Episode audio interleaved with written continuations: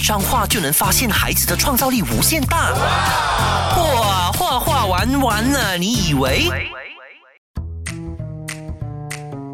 嗨，大家好，欢迎收听全马最 young 的艺术节目《画画玩玩那你喂》，我是你的主持人海南熊 Papa Bear，跟我的搭档。大家好，我是 Melody，儿童美术教育达人，小朋友教我美人鱼老师。嘿，今天我们又要回来跟五位老师一起聊聊关于绘本的大小事、新鲜事、有趣事啦。还有有哪一本绘本让五位老师流出了眼泪呢？那我们等下来聊一聊。其实绘本有分成，就是很多不同不同的类型哦。有一些也是可能你要有互动的，跟孩子就是转来转去的。对对这类型的就是那个点点点点点点超好玩的，点点点就是就是你，我觉得这个绘本对我现在是非常合适，因为我一个两岁的小朋友嘛，他其实就是就是在这个年龄跟他玩的，点了 OK 翻下一页，点了翻下一页这样子，所以他他他整个画面是，他一开始有一个点。然后过小朋友就要用手指去 actively 去动那一个点，然后过家长就可以翻页，翻页了之后你就会发现那个点，哎，突然间变成两个点，是，然后过他可能会叫你摇一摇书，然后你会发现下一页那个点全部跌在地上，所以它是一个非常互动型的一个一个绘本，这本绘本我好爱。这我有在我节目当中说过，就是我有特别做一集，就是互动性很强的绘本。我那时候说了大概五到六本，大家可以去搜来看，里面是里面还蛮多的。那就像我刚刚前面提到的啦，其实重点就在于，嗯，没有好或不好的绘本，只有。你挑了对不对，或者是适不适合孩子的绘本呢？所以，老师想问一下，你看过这样多绘本哦，有哪一本书是启发你最深的？我最喜欢，或者是也不算是最喜欢，因为其实要我选最喜欢很难，因为我都很喜欢很多书嘛。但是我觉得影响我成为现在的我的一本绘本，它叫《黎明》，英文就叫 Dawn。作者的名字叫做尤利修尔维兹，而翻译的是刘真美，是由远流出版社所出版的书。嗯，这本书老实说，它绝对不是你刻板印象当中的绘本。绘本可能我们就觉得它一定要好玩，它可能就像好饿的毛毛虫啊，这是艾瑞卡老师的书很出名的嘛，那只很饿的毛毛虫，或者是啊，比如说宫西达老师的很多的作品啊，都很好玩，节奏感很很强烈的，然后可以就是你会觉得很 enjoy，然后很欢乐的。但《黎明》这本书呢，它非常神奇的点就在于它没有故事。所谓的没有故事，就是书名叫《黎明》。嗯，故事很简单。嗯，就是有一个爷爷，他带着自己的孙子，在一个湖边露营。四点多的时候，故事就开始了。当然，那个时候的画面都是偏蓝色，很安静、很宁静的。然后再加上他的文字少到没有很长的字，一点点而已的。嗯，然后慢慢慢慢的，那个雾来了。再慢慢慢慢的，太阳升起了，雾散了，看到湖了，故事就结束了。嗯，它没有故事，它就是一个叙述风景，有点像唐朝的很多很多诗人所写的可能四句的诗一样，这么的简单。但为什么它会影响我一生成为现在的绘本工作者呢？是因为我发现到原来字不用那么多。都可以能够让你感受到绘本里面有那么多的声音，跟原来画面可以那么的完整，大家真的可以把它买回来，好好的去感受它画面。这个是一个经验。其实《黎明》这本书我也超爱，因为它很安静。对，然后它整个画面是你你在看这本书，你感觉就是你在录音，你在 experience 他们看到的那个 view，然后你那个 view 怎样影响你，就是看每一个人不一样，但是你就是可以看到说凌晨快要亮了，慢慢亮亮亮，然后到最后亮起来的时候，哇，整个画面开阔起来，这本书好棒。是，所以它它影，所以它影响我的点就在于，因为我是一个绘本工作者之余，我是一个声音工作者，我我的专业其实是念。媒体研究系的广播组，我是广播出身的。嗯，干嘛一个念广播的人不在电台工作，要做这件事情呢？其实就是因为这本书，我觉得原来绘本可以结合声音玩得如此的淋漓尽致。对，就是它只用这么简单的文字跟画面，它可以让你感受到很多的声音，包括流水声，包括有鸟叫声、蝉的声音。包括水划过的声音，他们去提水的声音，他们把把那个船拉到岸的声音等等。重点是文字没有写，文字没有说，嗯，但你会自动在脑袋里面脑补。所以这本书是一提到影响我成为绘本工作者的其中一部最重要的书。嗯嗯，因为我觉得它让我知道，原来绘本它可以隐藏这么多声音，所以我就做了我生平中第一本有声绘本，哦。就是《黎明》。当然，那是做给一个非公开的一个活动啊。是是是，我就帮这本书配了很温暖的音乐，然后加上很多的声音是声效，让他这部作品没有画面哦，它只有声音啊。嗯然后就让这部作品它更完整了，没有没有画面的情况之下，我帮忙呈现出来。嗯然后重点就在于，哎，那个音乐其实可以改变，从前面的很温柔、很温暖，到太阳升起了，哎，它的音乐不一样了。嗯所以我说它影响我一生的原因就在这里，因为它是我第一部配成有声书的其中一本书，嗯，所以它对我来说还蛮重要的啦。是，嗯。嗯，是。这本绘本其实让我产生一股很大的欲望，就是我们在城市我们不会有这一种机会，因为城市我们早上一起来，我们的生活就是比如说要开始准备啊，然后上班嗯一去到车上，然后就在塞车，是。然后这本书是正好相反，时间是过得非常的慢的，对。所以你就欣赏到每一时每一刻在时刻在变化，然后每一个画面太阳慢慢升起的那个那个感觉，真的是一个非常有画面的一个一个绘本。是，大家真的可以把它找来看，就是这个一定要一定要找来黎看。这明这本书就叫黎明，很简单的书名。是是嗯，但是也因为它的书名很简单，它已经跟你说的主题了，就是黎明。就是黎明。嗯，那么 l 明呢，影响你最深的绘本是什么呢？嗯，我觉得是点那本绘本算是一个经典绘本啊，就是彼得雷诺兹写的那本啊画的那本绘本哦。那这本绘本呢，我觉得身为呃就是教育工作者都可以去看看，因为我觉得。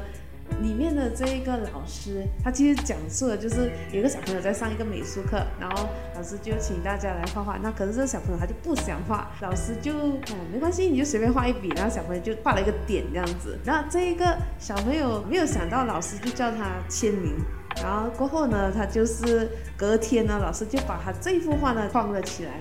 展示在一个墙壁上这样子。老师这个举动呢，让这个孩子想，诶，我竟然都可以画一个点，老师就已经给我展示了，那我是不是可以画得更好、更嗯漂亮的那个点？然后于是他就开始画了各种各样的点。他画了一系列的点之后呢，老师就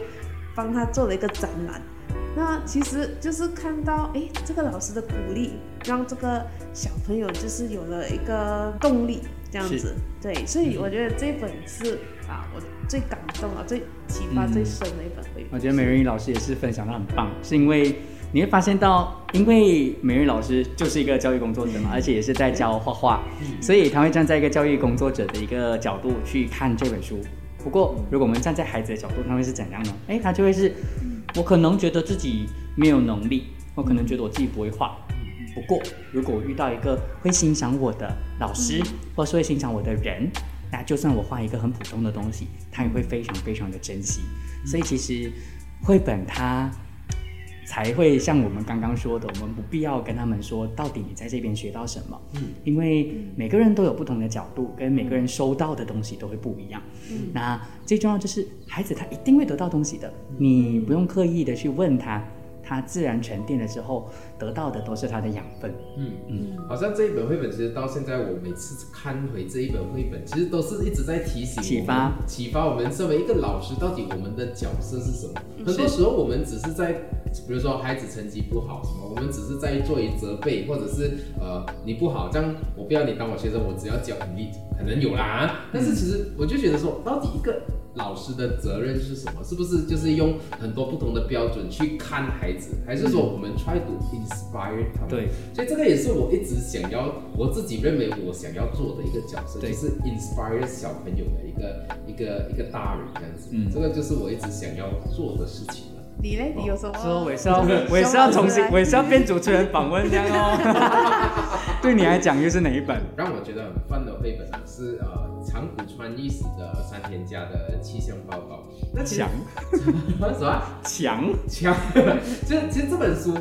呃，首先第一点是它的画面，很多时候这本书如果拿出来给别人看的话，就是一般没有做画画，但是也有这种画工匠的，他们会有这个概念，因为他是摆脱了所有我们呃学习的什么 perspective 啊、比例啊、颜色啊、线条，他几乎是没有被困住的。但这就是长谷川一史老师他的作风哎，对，他就是他就是画风画的非常没有极限，对，然后我喜欢哦，我好爱哦，我每次只要看到长谷川一史，我就会揣度拿回家，不管是哪一件拿。现在一一开始，我聊过，我聊过，我做过他的特辑。现在就是突然间看到那个名字就要拿回家这样子的概念，就是回去再看慢慢看。不过他的这一本呃书很有趣的地方哦，就是说他是说一间家里面发生的事情，他会用气象报告。那这边可以了解一下，因为日本的背景就是他们天灾很多，天灾很多，他不是马来西亚这样呃随时下雨。就是今天我们只有 我们只有啊天气热，对，非常热，对，超级热，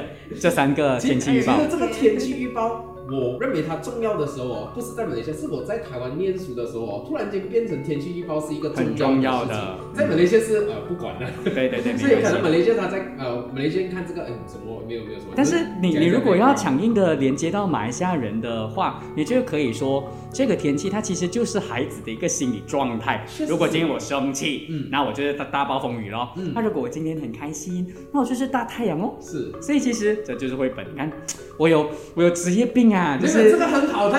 就其实就是这样子，绘本就是对我就是我我我觉得我做节目做久了之后哈，我从一个不怎么会看绘本的人，到现在我其实读久了哈，我自然而然会看。然后我想要跟大家讲的是，我不是一个专业的人士，我跟可能现在正在听节目的每一个家长都一样，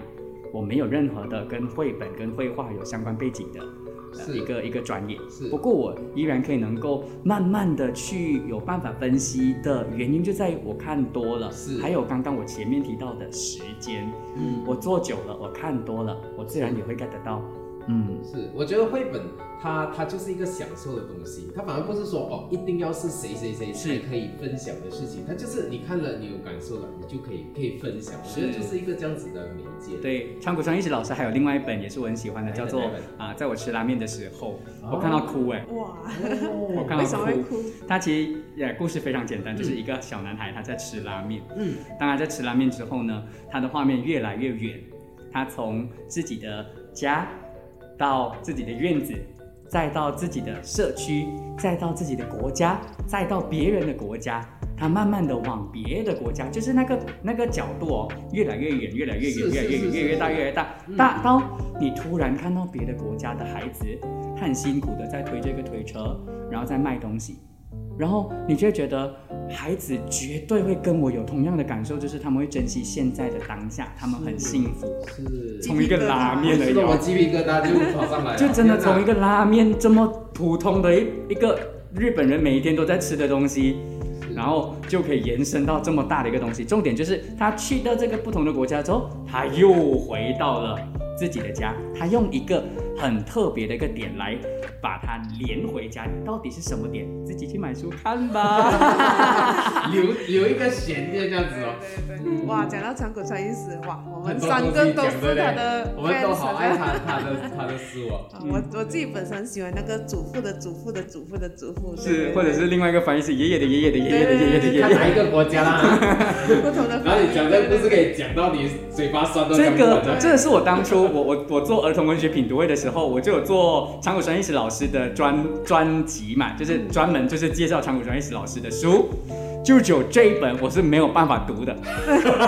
你可以三十分钟你就在讲逐步的逐步的逐步的祖父。那现在在听节目的人可能会很 blur，没有看过这本书，它其实就是。一个孩子在听自己的爷爷讲故事，然后那个爷爷就一直在不断的拎到他的爷爷的爷爷的爷爷的爷爷的爷爷的爷爷的爷爷的乘一百乘一千乘一万，对，那就是整本书就这样而已。然后文字就是一直在爷爷的爷爷的爷爷，但是画面会告诉你到底他爷爷的爷爷的爷爷爷爷做什么。其实长谷川一史的的每本绘本哦，如果我们仔细看看，你会发现它有两层故事的。它一层就是我们表面上面就是那比如三天家的气象报告，OK 那个故事。那三天家气象报告里面还有一个呃小偷在在差是。点就被抓到的故对事，有没有在那边在那边对。想要偷东西这样？所以这些很多就是彩蛋很多彩蛋，然后呃可能文字上面是没有呈现的，完全没有 acknowledge 这件事情，但是小朋友就在看的时候讲，哎，你看那个什么，哎，这么旁边有那个是，他就会开始开始问问题。这就是绘本好玩的地方，跟它跟故事书有很大不一样的地方。对对对对对，故事书比较像是就是呃直接告诉你那一个故事，很 passive 的，是但是呃绘本它是很 active，让小朋友去思考，对然后去观察。是，嗯，我觉得彩蛋是很重要的，就是它会让小朋友。呃，不会那么的麻木，反正是每一次都要去探索。哎，对到底这一本又有什么新鲜的东西？这本又有什么新鲜的东西？所以现在到现在三十多岁还每天在看绘本，所以就是很搞笑看不完的看不完的。而且我觉得不同年龄在看同一本绘本，你的感受就不一样。对，我觉得就是很多家长就问，哎，其实绘本适合几岁的人看啊？那我讲，其实几岁的人都适合看。宋居直老师说，绘本是适合零到九十九岁的人读的。我到底今天提这个老师提多少次了？很多次有没有？宋居直可以简单介绍一下宋居直吗？居然提了那么多次。宋居直老师呢，被号称为是绘本之父。那他在就是大概啊、第二次世界大战之后的那段时间呢，他让到日本的绘本呢普及的一个很重要的人，因为大家都知道，现在我们提到绘本，我们华人自然而然会想到日本的绘本，而且其实不知道是因为。文化可能跟我们比较相似，所以我们看日本的绘本的时候，我们可能会觉得比较有共鸣。比较有温度。对对对对对而且很难解释。而且也可能是因为日本的文化它比较开放吧，可以这么说。比如有一些是啊、它可以告诉你，比如说我前面有一本书，阿丽会穿裤子了，它可以整个裸体出现在你的面前，或者是跟屁虫也可以有洗澡的画面。宫西达也老师的作品也很常会有这一些，比如说讲到啊大便啊等等的。嗯，这些就是日本他们的文化告诉我们，他们其实不介意讲这一些我们可能很搬当的东西。嗯啊，那其实都要归功于松居直老师，因为松居直老师他在第二次世界大战过后的那一段时间呢，他鼓励了很多很多的当下的一些在日本的一些绘本工作者、绘本创作家去创作，然后打开了绘本的这一条路，让到日本的绘本史可以这么说，走出了一条自己的路。所以相信呐、马来西亚可能现在大家所有的绘本工作者，包括在座我们三位都好了，我觉得我们其实正在努力的耕耘，去将这条路给开出来。我们要往长远的看，可能五十年过后，马来西亚绘本界，我们可能就可以有这么一条路出现了。这个是我们都要去坚持跟觉得我们能够做的，因为我觉得马来西亚少的一点，并不是少画画的人，对，嗯。我们人才并不少嗯，但是我们少的是很多有本土特色的绘本。嗯。这个东西是可能我们必须要更加努力，跟我们继续去坚持。我相信时间久了，自然就有更多人去做这件事情，然后我们之后就可以更加光荣跟荣幸的跟大家说，马来西亚的是儿童文学或是马来西亚的绘本。这个我感受好深哦，嗯就是就是，你看到，我们一直在谈绘本，你会发现到大部分我们谈的都是国外的绘本。其实马来西亚有什么样的绘本是我认为我现在很想要 focus 的事情？有啊，就是海南熊老师 就是要即将出版的，我对不对？不是要讲，魔术不是我的意思完全不是这个啊！你今天请的，你今天请的嘉宾也是主持人，所以你看 我会 Q 的，OK？不是，我不是要讲，啊我是我我我其实是要讲的是，我们 Malaysian 有什么 value 是很有力度，我是们 Malaysian 孩子我们可以带出来的。其实有的，我想要在接下来这这条路上在做对的，事其情。实有的，嗯比如说阿米老师，你们应该都认识一个绘本的绘绘绘者，那他画的非常漂亮。比如说《我属于森林》这部作品，其实就是文桥出版的。嗯，那阿米老师就帮忙画，他其实就画出了我们呃东马的原住民的一些啊、故事，其实是画的非常漂亮，就很有本土特色的。是。包括马来西亚其实也出版了一些自己出版的啊、跟环境有关的，比如说海马的故事啊，嗯。等等的这些都是很有本土特色的。但是就是我觉得它是一个很好的开始，之后就慢慢发展成又有本土特色又好玩的。嗯，这个东西是我们要相信未来绝对能够办得到的，嗯嗯但是它绝对不是一天两天。是是是，但是我觉得马来西亚其实呃有很多人在很很专注的在做很努力这件这是件事情。其实上次我们也是有遇到一个也是出版社这样子，嗯在聊天的时候，我们就聊到呃就是关于马来西亚绘本塑造小朋友的 identity 这件事情，到底 Malaysian 是什么？所、以其实好像 Malaysian 我们其实是三大种族的，那我们其实是有很多特色，但是这一些在国外的绘本你是看不到，因为他们没有那个文化底蕴在。我们有时在想说，OK，我们要给小朋友看绘本，但是有什么 value 是很贴近 Malaysia 的嗯 value？、其实这条路上面我们需要多多努力了，也是慢我们的方向。对对对对对。嗯，这样居然提到创作绘本哦，但你可以就是讲一下，哎，你的发想，为什么你会创作发光的蜡笔，还有突然间这个在自如性是学场。不是啊？然后很理所当然的吗？我们的节目来的吗？不是。那其实呃，发光的蜡笔这一本书，呃，一开始激发到我，其实就是因为我在我我在 studio 里面教小朋友画画的时候，我发现其实小朋友都是无拘无束，很多时候是呃可能呃 adults 看不到小朋友的 value value 在，这个也是为什么之前我们有办那个那个，嗯，所以我们那我那时候就想说，我想要告诉爱画画的小朋友，其实你们的东西都可以成真的。是，所以才会有发光的蜡笔一个故事。他是讲说一个小朋友他拿到一支蜡笔，然后画了所有的东西就马上成真了。变真了，然后变真了就就他他用很多很有趣的方式去 solve 很多嗯不同的问题。所以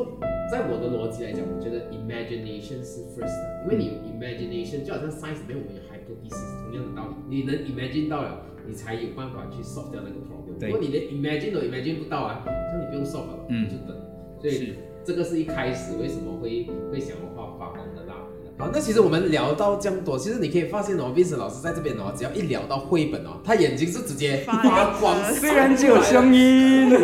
突然间超级超级的非常热血的。其实 Vincent 老师，你是怎样机缘巧合踏入这个行嗯，对，这个这我觉得还在在结尾差不多要结束了嘛，对不对？我们的我们的节目，但是我觉得我们在这个时候聊，我觉得是还蛮重要的，因为说到这个，其实它就是我的原点跟我的初衷。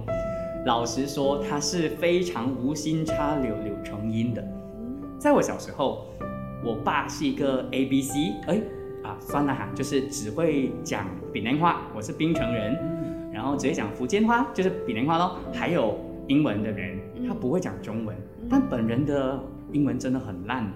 可是我觉得我爸他无心插柳的，他买了很多这个非常著名的出版社 Ladybird。嗯我家以前有很多很多 Ladybird 的书，嗯嗯我可能没有完全全部看烂，但是我想看的时候，我就会把它打开来看。所以我从小其实就有在看这些故事书。我从台湾毕业了之后，我刚才说我念的是广播嘛，我在马来西亚新纪元学院的媒体研究系广播组念了两年之后呢，我就去到了世新大学的广电系的广播组，所以我其实就是四年我都在念广播。嗯但我回到了马来西亚之后，我就觉得天哪，马来西亚电台就那么几家嘛，那我尝试看看，我进去看看好了。但我发现，呃，我进不去，所完以了这样子啊。对，所以我其实就有点慌张，说惨了，我要我要做什么工？一个念广播的人不在电台工作怎么办？但是我很很开心跟很荣幸的是，我当下有一个智慧，就是诶，我觉得我可以往教育这方面，因为我学的是声音嘛，我往教育这方面去，我就投了很多的履历，去到很多的欢乐学习中心那边投履历，直到我投到了我的第一份工作，它是一个欢乐学习中心，是一个中文学院，只教中文的学院。它很特别，我就是在这个时候跟绘本邂逅的。它呢，很常会用绘本作为一个媒介，让孩子爱上中文。嗯然后呢，再用绘本去引导他们去做更多更多的一些语言上的激发。它只是用绘本作为一个媒介，跟借助它成为一个工具而已。然后我刚刚所提到的很多的理念，包括简读、不加盐加醋，适可而止的画面没有字，你也要停下来让孩子看。这些其实我都是在这个机构里面所学到的。嗯我就是在这个机构里面，我才发现，原来绘本是可以在不用演到噼里啪啦的一个情况之下，孩子也可以非常安静的看着你去读。嗯我就发现到，咦，我好像不知不觉已经做到了我当初回来马来西亚的那个想法是，我已经把我的专业融入在了我现在的工作了，因为它是声音，嗯，是我用我的声音很纯粹的给孩子朗读，嗯然后孩子很喜欢。也因为这样子，我就开始跟绘本有很多很多接触的机会啦。直到因为这家公司，它其实有成立自己的工作室，然后他就请了一个台湾正在做简读的一个老师，叫做明撒老师。他们把明撒老师请到了马来西亚，给我们做三天两夜的工作坊。然后我才真正的意识到，哦，原来可以用这么简单的方式给孩子读，然后可以有这么大的一个效果。所以就因为这样子，我就觉得，嗯。这条路是我的，我可以把它结合，甚至因为有跟教育结合，做绘本推广才不会那么吃力。我相信可能你们都待在绘本创作这一块，因为你们可能都是在教绘画嘛。嗯。但是发现到很多家长想要让他们可以能够透过绘本学到语言嘛，这一间中心也就是我的前公司，它所能够带给孩子的东西就是双向。它不只可以达到宋居直老师所说到的美感跟享受绘本，它依然也可以能够在享受之余，也可以激发他的语言能力。这个东西是我觉得绘本它可以有很多很多玩的方式的，只看这个机构它的理念跟它可以怎么样玩绘本。所以我的原点在这边。然后也因为这样子，我就觉得其实声音跟绘本是脱离不了关系的，因为都讲了嘛，要简读嘛，绘本不是丢给孩子自己读的绘本，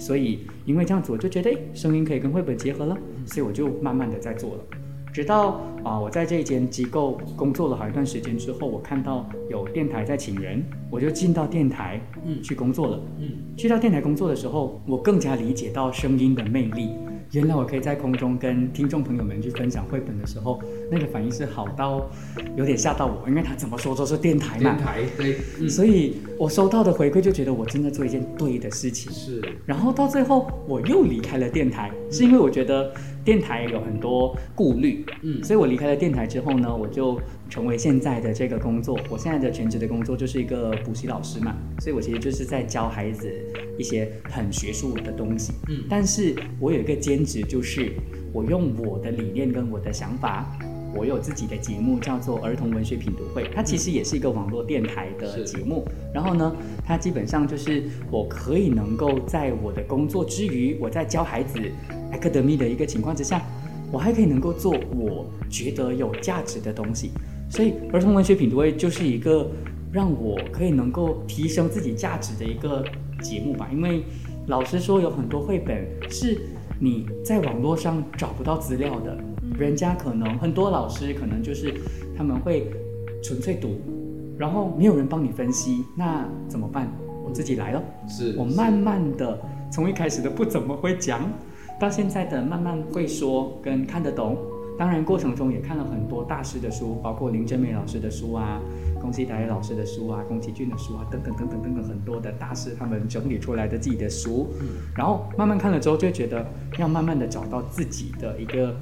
在这个行业当中的立足的点，嗯，然后儿童文学品读会就这样子成立了，然后他他也不知不觉做了快也快。快一百集了，对对，其实蛮蛮多集的，已经，我觉得我我有点吓到，就是我怎么可以做一个 podcast 节目，做了快一百集？我我觉得这种就是热情，就是就是真的就是你想要做的事情，然后过后你就你就会一直一直坚持。我觉得学习定要达到这一个程度，你就不用烦他的学习，对对对，就会自己学习。因为对我就是为了做这个节目，我觉得我不想要我的节目很空。因为有时候节目做久了，你会不知道你该产什么内容的时候，你会为了做而做，然后你会让到整个节目很空洞，就是你好像纯粹为了说而说，为了朗读而朗读。但是我就因为这样子，我不要让我节目太空了，我必须要怎么样让节目不空呢？充实自己哦，所以读了很多的这些所谓的工具书，然后慢慢的把节目让人除了能够听故事之余。也可以能够从听完故事之后告诉你这本书它到底要讲些什么，而且并不会太啊、学术。对，其实 Vincent 老师的节目是非常温暖的。然后，嗯因为 Vincent 老师，你刚才听他讲的，讲他的声音就是很低沉，让大家放松的状态。所以各位家长，如果说你们真的是想要 start 绘本，然后不知道要哪里 start，其实儿童文学品读会就是一个很好的开始点。呃，Vincent 老师通常在讲绘本，他虽然讲他的故事，通常他还会讲一些他的想法跟他的理念在里面，所以你就可以这样子去找到你要讲的绘本哦。是然后就找那本书。你看，我们也不是卖书的啦，其实，但是其实因为绘本很好，所以我们一直不停的在推荐。嗯那只是刚好提到这一个点，我就稍微讲一下，有一个点哦，就是绘本的话，其实我会觉得尽量买实体书会比较好。是，因对为如果说实体书也要看，尽量买正版书会比较好。因为我们看到市面上有一些呃，可能是盗版的书，它是会打乱整个绘本的是。节奏的，尤其是左翻它的构右翻、图啊。构对。图大小，有时是压对。，其实像我面前的爱心树，我就有看过翻版的，它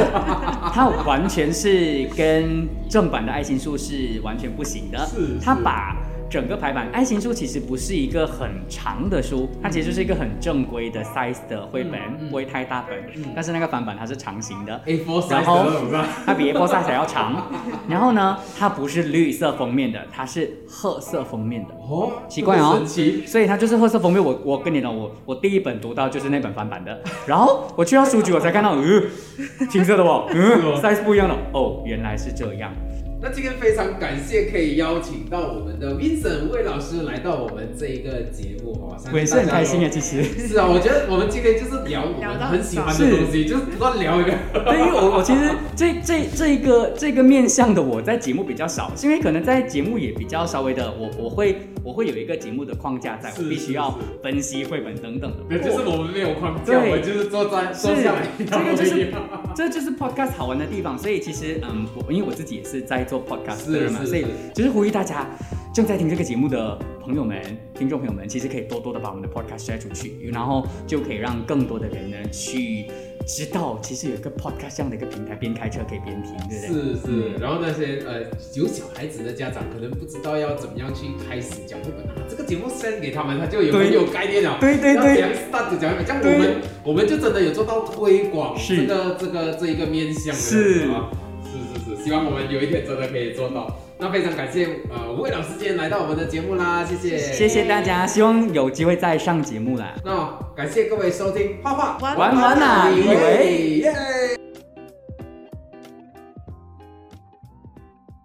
想重温精彩内容，到 Shout App 搜寻“画画玩玩啊”，你以为即可收听 Podcast，也别忘了赖面子书专业 Arslan Studio，用内容让你过上优质的生活。